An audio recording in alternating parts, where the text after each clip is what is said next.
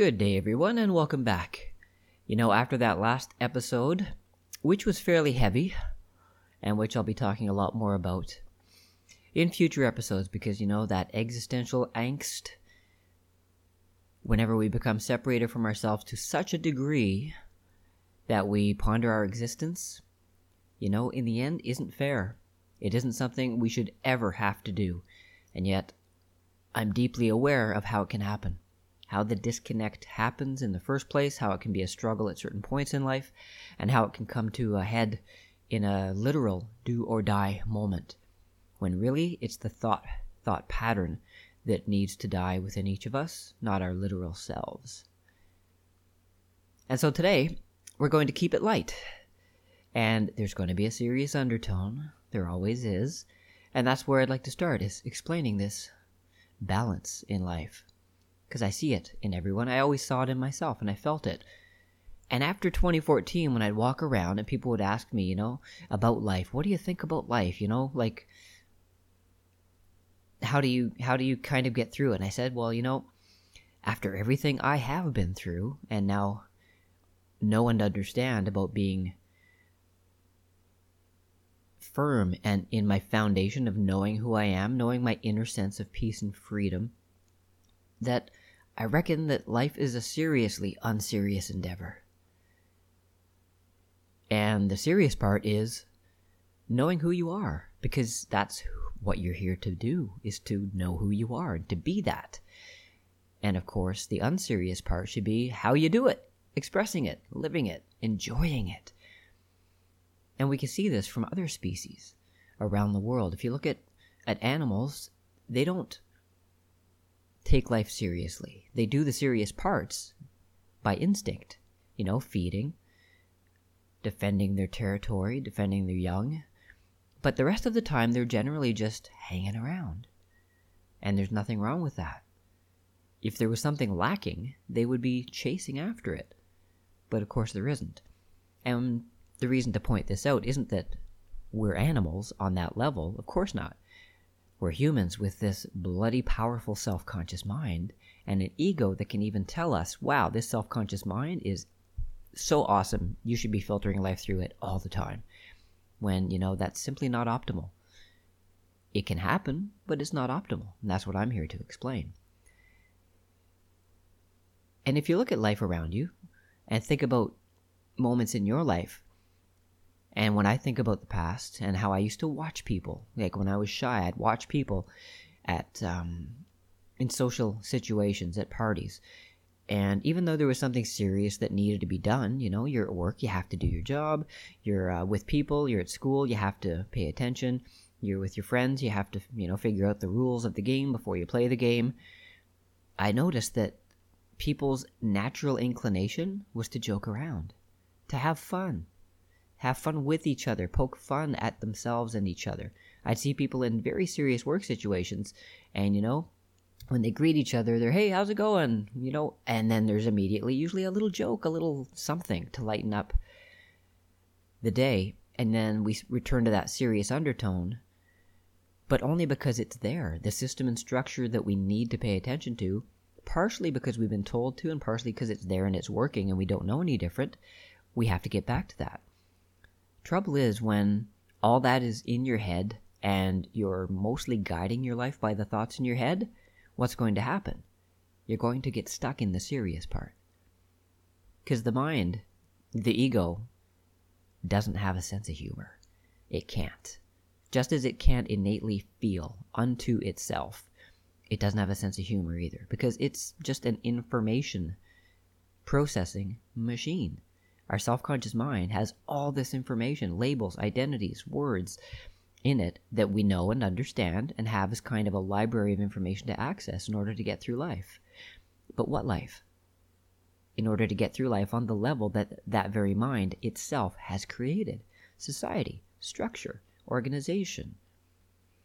And it's fascinating for me to point this out because you all know that that's what's, what is, because you wake up and you look out around you, you think about the, the world that was taught to you, and it's very real because it's there. There's no denying that buildings and cities and structures and religions and governments and money and obligations exist. But again, as I've spoken of before, there's two levels. There's the level we've created, which was from mind, and there's the level that is, which is the world around, not just human society, which is a part of the world. I like to point out a lot of people when they talk and how they use words and how we misuse words because the ego just kind of has taken control in a very literal way. And, you know, most people say the state of the world, the state of this, the world is at this place, the world is that. And I often want to point out, uh, no, you're actually talking about human society. In the long run, I think the world's going to be fine, whatever fine is. It's human society that has a big challenge. And of course, because we have spread so far, far around the world and we've impacted the world and its natural cycles and environment, then that comes back to impact us. So, even with all of that we do, we are still not the world. The world is a very big place. There's hundreds of thousands and millions of life forms and organisms independent of us on this world. And without us being here, they'd be fine. We're not in charge of them. They're not in charge of us.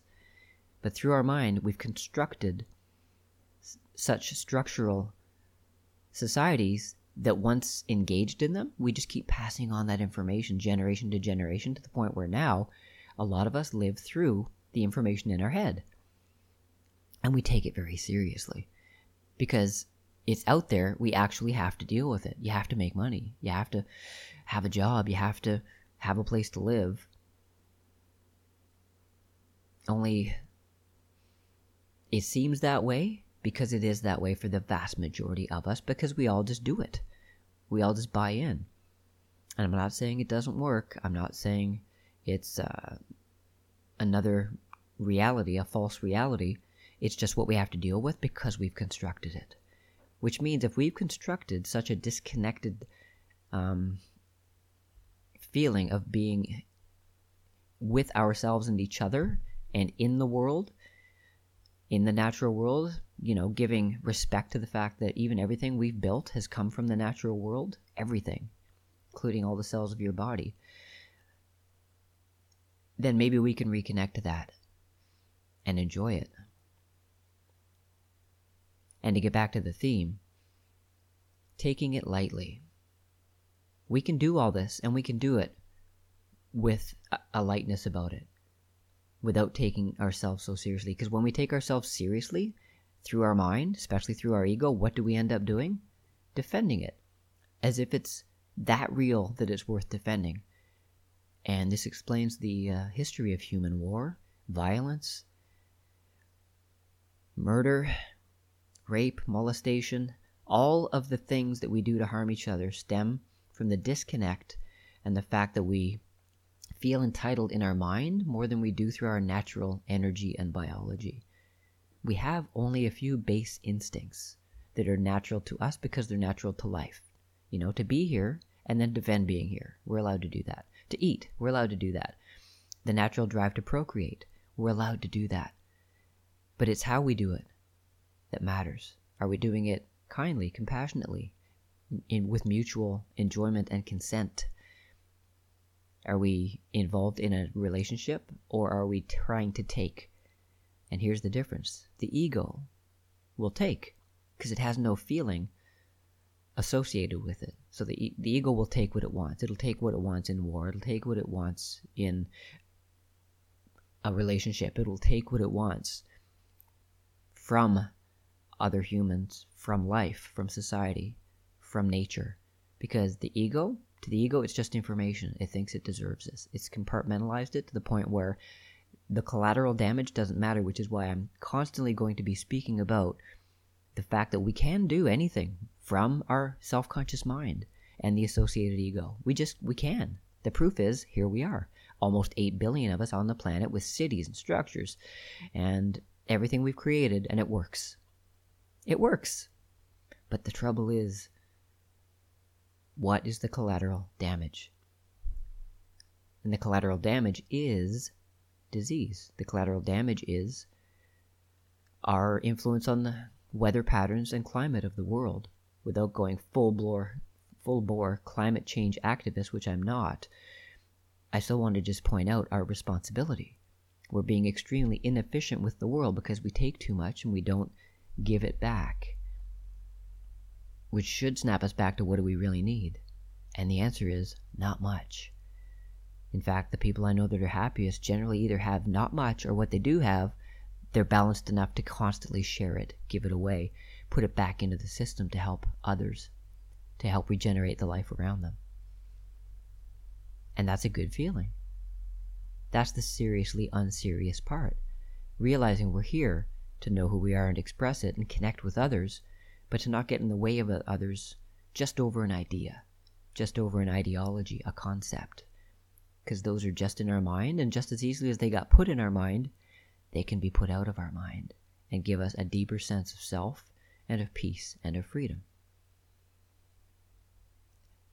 Now, I've been connected to that sense of lightness all my life, except for that very brief period in 2014, which I described in the last episode. And that sense of lightness um, probably just came from how I came into the world. I was born in 1967. My parents weren't expecting me, so I was a bit of a surprise. And hey, the fact that I'm here talking to you with what I know is actually a bit of a surprise, even though I had a, a feeling something interesting might happen in this lifetime. Even all this, I don't take it that seriously. I just enjoy that I'm here and that, you know, I have figured me out. And I'm even more excited that I've figured us out, what we are, so that we can connect more honestly. But from a young age, I felt that lightness of being. You know, I my mom said I would just be there on my own, playing with my toys, playing amongst myself, walking around the neighborhood singing a song. And I did uh, have that feeling of lightness. Now, after 2014, when I came back to my full senses, one of the first things I realized was, huh, interesting. That's just a full circle journey. Now I feel exactly the way I did when I was a young child with no thoughts, no problems, no challenges, no lack of sense of self because there was no reason to yet. What if we actually parented and f- befriended each other on a level that constantly allowed the self to express itself? Huh. Well, you know, I've meditated on that, and that's the f- paradigm change that will happen in humanity at some point in our future, where we're all so authentic and honest and in our heart instead of our head that it comes out automatically. We wouldn't think of harming another because it harms ourselves. We wouldn't think of taking too much from nature because we know at some point there's going to be a lack there for nature itself or for ourselves again or for, you know, the next generations of us. So keeping it light means exactly that. And through my life, humor was always there. Even when I was shy, I remember knowing a few jokes, and every now and then I'd I'd have the nerve to tell a joke you know, to the people around, to the group of adults at a party or something. And I know they thought, oh, he's a cute little boy, cute little guy telling his jokes. But I, I really got off on it. I thought it was awesome because I loved seeing people laughing and smiling. You know, my mom's much the same way. I know her greatest joy is helping others, pleasing others, joking around a little bit and putting a smile on someone's face when they're being too serious. And that's what I'd like you to know that you can do for yourself.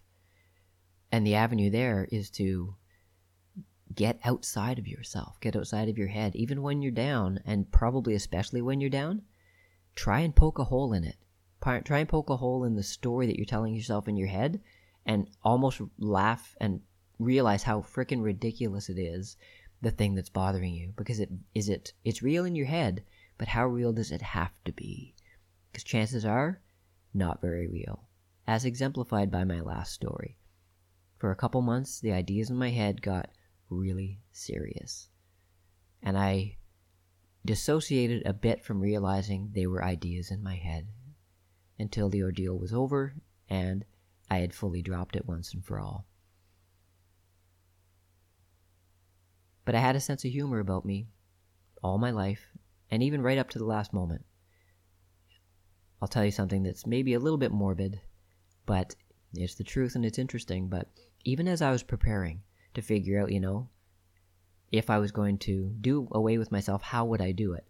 And, you know, because of my circumstances, I figured a rope and a bar was the best way to go. And through doing that, I was picturing in my head, you know, because, hey, you have to picture these things to see if uh, you can do it. Um, not the visioning I would recommend to people to do, but I did it. And in the process of doing it, I actually pictured hanging a sign above where I would have been hanging there that said, not suspension bondage. Just, I imagined that would be funny for like half a second for someone that read it, although it's actually not funny. But that was me trying to get my own attention, make light of it at a time when something dreadfully serious was being contemplated. And I want you to know that because I'm completely transparent. I have no shame about anything, and I can dissect all this stuff completely now from a very real, practical point of view without any ego. And uh, in a way that I hope you understand so that you can apply something of what I'm talking about to a situation that you're taking too seriously because life is here to be enjoyed. And how do we enjoy it? By smiling, by laughing, by enjoying each other's company and enjoying your own company, first and foremost. It all starts there. And keeping it light can be interpreted on another level.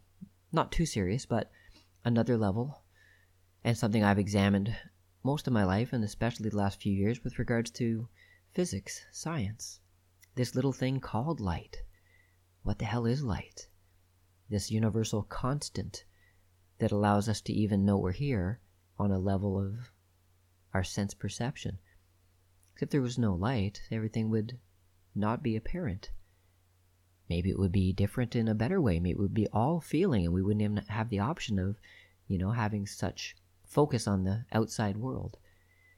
But everything is light in its final or initial essence. And we know this from science and from physics.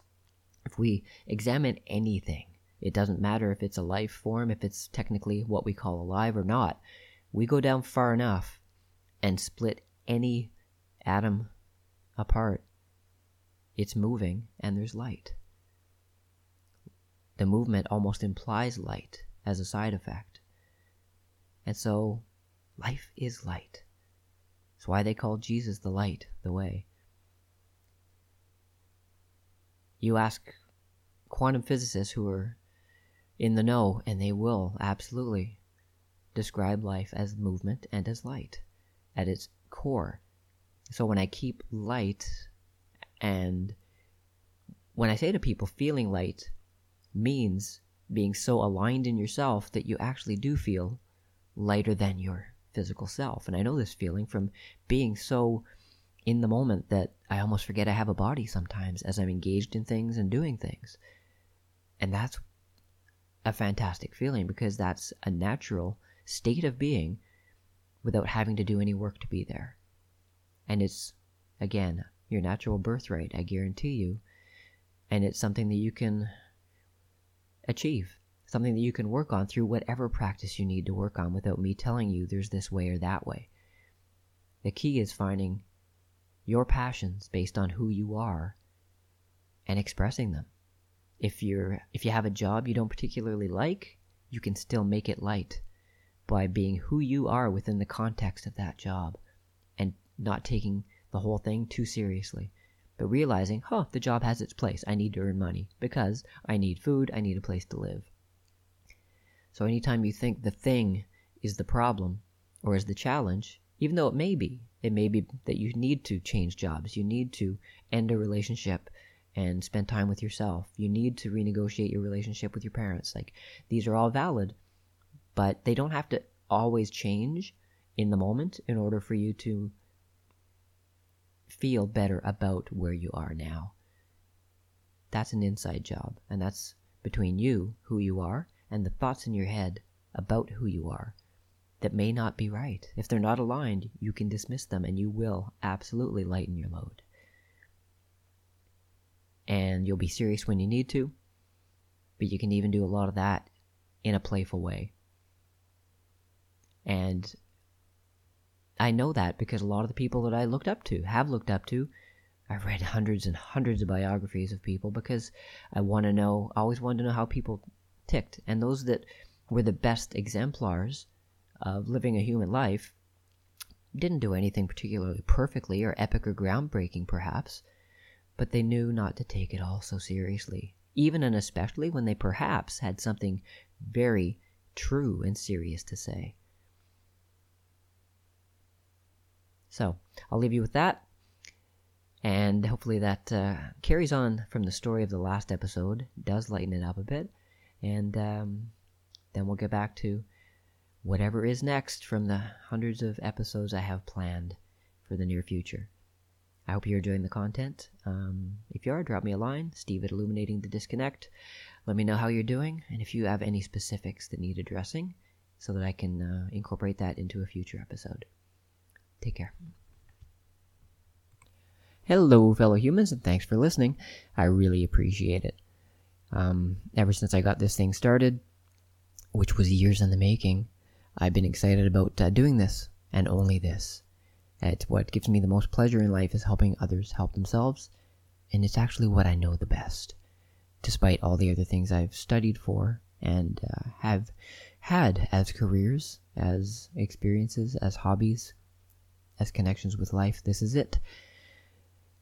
So, to that end, if you'd like to experience, if you'd like to support a very simple human doing this, it doesn't take much for me to survive, and anything over and above that that I ever make from this will always go back into helping others directly. And you can support me by finding me on Red Circle Podcasts, which may be where you're listening. Uh, there's a donating information there. I also have an account with something called Liberapay, where you can find me as Steve Alat, or you can send uh, a donation through PayPal, steve at illuminatingthedisconnect.com. If any of those aren't sufficient or fail, send me an email. Again, steve at illuminatingthedisconnect.com. We can figure something out. And uh, thanks for listening. I really, really hope it helps. And if it does, do send me a message. Thanks for your support.